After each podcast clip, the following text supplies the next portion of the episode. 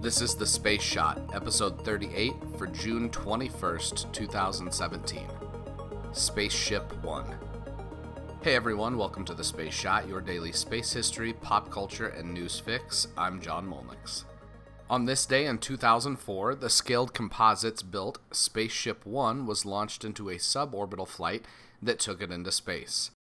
The flight was the first privately funded human spaceflight in history, marking the end of just over four decades of only governments being able to send humans into space.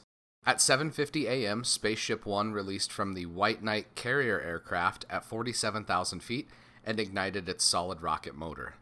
Spaceship 1 had a top speed of over 2100 miles an hour that was achieved after a 76 second burn from the single solid rocket engine that powered the spaceplane.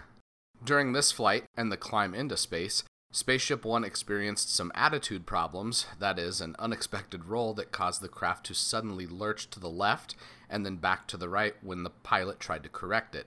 In the launch video, you can hear the launch commentators say, Oh no, and that is not a scripted maneuver. I'll link to the video of the launch in the show notes, so be sure to check the video out. Mike Melvill became the first private astronaut in history after this record breaking flight. For the first flight, he piloted Spaceship One up to 100,124 meters, just passing the 100 kilometer or 62 mile boundary that's the internationally recognized boundary of space. After just a few minutes of weightlessness, Mike Melvill began the reentry procedure to come back for landing. Spaceship 1 and now Spaceship 2 both have a unique feathered, what they call shuttlecock design that allows the craft to increase drag on the plane allowing it to be oriented in the correct position for reentry to Earth. The launches of Spaceship One were made possible by the White Knight carrier aircraft, which carried the spaceplane to altitude before releasing it. This is similar to how the X 15 was launched. It was carried to altitude by a B 52, then released for the rocket powered portion of the flight. Both the White Knight and Spaceship One were designed by famed designer Burt Rutan of Scaled Composites. He has designed some of the most visually striking aircraft over the years, from the futuristic Beechcraft 2000 Starship to the massive straddle Stratolaunch carrier aircraft, which has a wingspan of 385 feet, which is about one and a third lengths of a football field. The straddle Stratolaunch carrier will send a rocket into orbit, allowing for the delivery of small sized payloads on what is hoped a more frequent schedule than traditional launch providers. Also of note, Stratolaunch is a venture that was founded by Paul G. Allen, who also helped fund the original Spaceship One missions.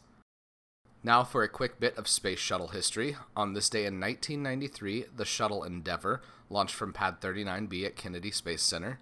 The STS 57 mission had astronauts studying the properties of fluids being transferred in weightlessness to examine how spacecraft could be refueled in orbit. During the mission, astronauts also took photographs of each other to document the 1 to 2 inch lengthening of the human spine that occurs during spaceflight. Studying the long term effects of lower gravity, like the surface of Mars, or microgravity environments like the International Space Station, is critical for NASA. Tomorrow and Friday, I'm going to go into more detail about Sally Ride and her missions, as well as covering a little bit more about Valentina Tereshkova. Thank you all for listening to the show. Please consider leaving a review or rating the podcast on iTunes and Google Play Music. If you know anyone that loves history, space, or pop culture, please share the Space Shot on Facebook, Instagram, Twitter, anywhere you connect with your friends and family. I'm John Molnix, and I'll catch you on the flip side.